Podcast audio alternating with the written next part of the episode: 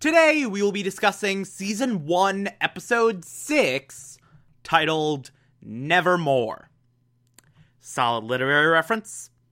Very pleased. Very impressed with the writers of Teen Titans for coming up with that title. That's a nice that's a nice deep cut into the literary world. uh yeah, this episode's great. I love it. it it's so freaking amazing on so many levels. It's easily one of my favorites of this season.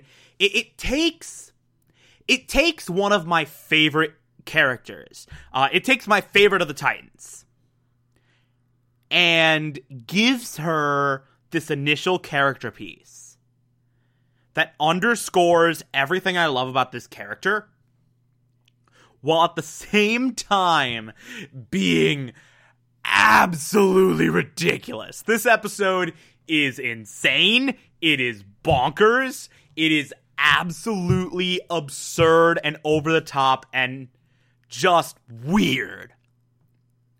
While also having those grounded elements. It's a perfect example of the type of tonal balance uh, that I love with this show. Uh, by the way, Fun fact so, this is the first episode which features the Japanese version of the theme song. So, you hear the theme song for this episode in Japanese rather than English. Now, hardcore fans of Teen Titans know that sometimes you get this Japanese version, sometimes you hear it like that and they just don't do it in English. Uh, what not everyone knows uh, and you'd have to be a really, really hardcore Teen Titans fan to really pick up on this. But for those of you who didn't know, for those of you who are not that hardcore into Teen Titans, maybe you're watching this for the first time, uh, or maybe you are a hardcore Teen Titans fan and you just never picked up on this fact. Uh, for those of you who don't know, the Japanese theme song is it actually serves a purpose. They use the Japanese theme song to indicate whether an episode is going to be insane or more serious. Uh, the more serious episodes, the episodes that actual have that actually have big character significance, the episodes that uh, drive the story forward, all that stuff. It all has the regular English theme song. The when there's like that.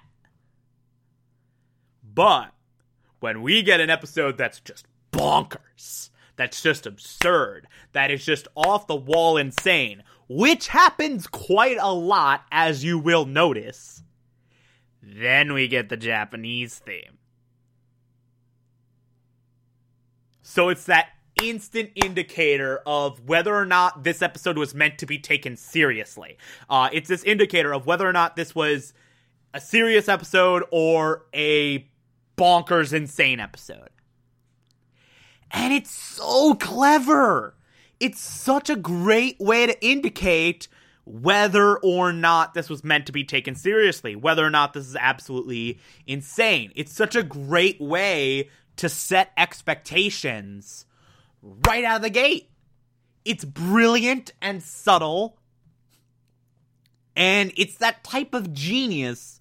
Uh, like, they didn't need to put this little flourish in there, but they did. Uh, and it works so, so freaking perfectly. Uh, I, I just wanted to mention that. I just wanted to mention the whole Japanese theme song thing because, goddamn, it, it's so, it's so clever, and I love that conceit. Uh, but in addition to just being insane, as I said earlier, this is a very good character piece for Raven. Because Raven is a fascinating character uh, and such a compelling character. Uh, we'll get into storylines with her across this entire series uh, that show different sides of her and are just really amazing. Uh, season four is just entirely a Raven character piece.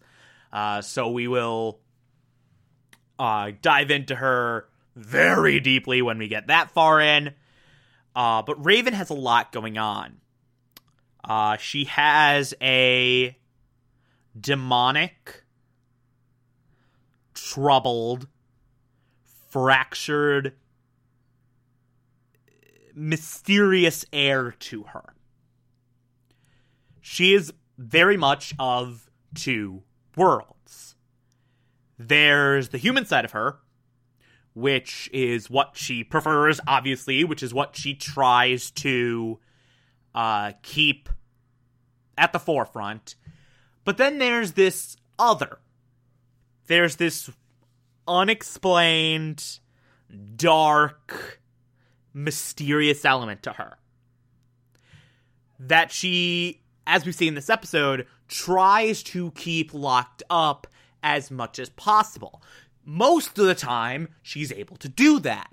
Most of the time, she is able to keep that darker presence locked away, and she's able to make it so that uh, that does not emerge. But every once in a while, it comes to the forefront.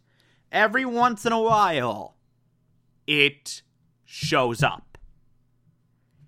And that is when we get stuff like this opening sequence where they're fighting Dr. Light, who, by the way, is a pretty interesting side villain. Uh, they're fighting Dr. Light, and then Raven just eviscerates him and tortures him psychologically and takes a sadistic glee in doing so. We're not entirely sure what she does to Dr. Light here, but we know it was bad and it left him in fetal position and it left him like afraid of the dark and all that. Uh and it is a very dark moment that is really indicative of just how troubled Raven is and just how much of an enigma her powers are. Uh, and you really get everything you need to know emotionally in this sequence. Uh, Raven, for a moment, is very. For a moment, is very much in control. Then she's like, don't come any closer. Like, trying to prevent him from what she knows is about to happen. Prevent him from experiencing what she knows is about to happen. Then this dark part of her takes over, takes glee in torturing this man, and then she snaps out of it and looks on in horror and spends the next day in a bit of a funk. She sort of inadvertently pisses off Beast Boy with the whole breakfast debacle. Uh, everyone makes him apologize for uh, pissing her off to begin with. because he very much started uh, the little verbal battle that she finished by exploding tofu eggs all over the place. Uh, so Cyborg and Beast Boy go into Raven's room to get Beast Boy to apologize, accidentally break down the door, and they explore Raven's room for a bit and find this mirror portal to a nightmare realm that happens to be Raven's mind, and they get sucked in and what we then get is the most insane and delightful, trippy, weird, ethereal adventure through Raven's mind. Uh, getting attacked by like little tiny birds, little tiny raven creatures. Uh, they're meeting all these different versions of Raven in different emotional states. They meet pink, happy Raven, gray, timid Raven, uh, green, brave Raven, uh, and just go on this insane adventure. Eventually, Raven wises up to what's happening, and she goes in after them and is like, Hey, assholes! You're in my head! Get out! And before Beast Boy and Cyborg can leave, uh, we see the physical manifestation of the part of her that got loose this big, hulking, red, giant monster that uh, causes Raven to allude to her father. We will talk more about this specifically in season 4.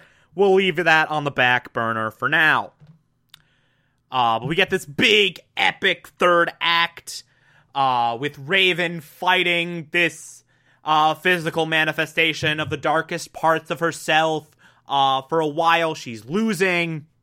And then eventually, she brings all the different parts of her personality together, uh, creates a mega Raven, and is able to defeat this giant hulking monster and lock it back from whence it came. Also, Beast Boy, get, Beast Boy and Cyborg are there. They're cheering her on.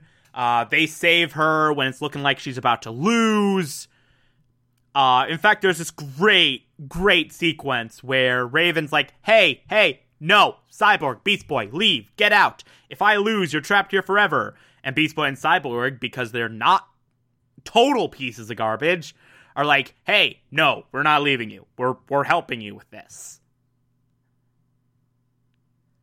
So you get this nice little uplifting ending where uh, all three of them are more in sync than ever. All three of them are just. They sort of have this greater bond, and it's wonderful. Uh, and it's amazing that all this transpired through an insane journey through Raven's mind. I cannot stress enough how absurd this is. It's so weird. It's so insane. There's a giant maze at one point. Uh, there's another point where the world flips upside down for some reason. Uh, they go into this uh, tiny bit of a happy land at some point. Uh, a two faced statue attacks. It's so weird. it's so weird, and I love it. Also, the entire time, uh, Starfire's worried about Raven, but Robin's like, eh, she told us to leave her alone. Let's just let's not disturb her. And he's just flipping through channels the entire time. Starfire's like, may we now go check on her? No. May we not? No. Nah, no. Nah, no. By the end of it, Robin's literally holding Starfire back from checking on her.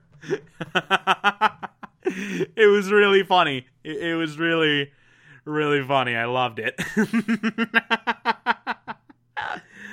oh, it's so good. This is such a great episode. I love it so, so much. And I look forward to tackling more insane episodes like this. Basically, whenever that Japanese theme song comes up, uh, you know I'm just sitting somewhere going, yes, I like the crazy shit.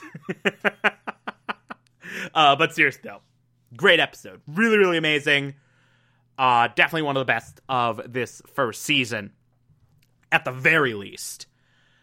Uh, if you like this, favorite the podcast, anchor.fm slash TV archives, so you can be here every single Monday through Friday as I go through every single episode of this and other shows. And you can find it on pretty much whatever podcatcher app you prefer feel free to call in as well. It's simplest just to push of a button on the Anchor app. I'll play those on the show from time to time if you feel so inclined to send those in.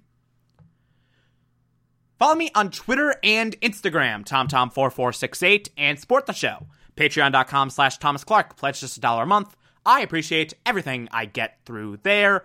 Or if that doesn't work for you, you can also support the show directly via Anchor. I appreciate that as well.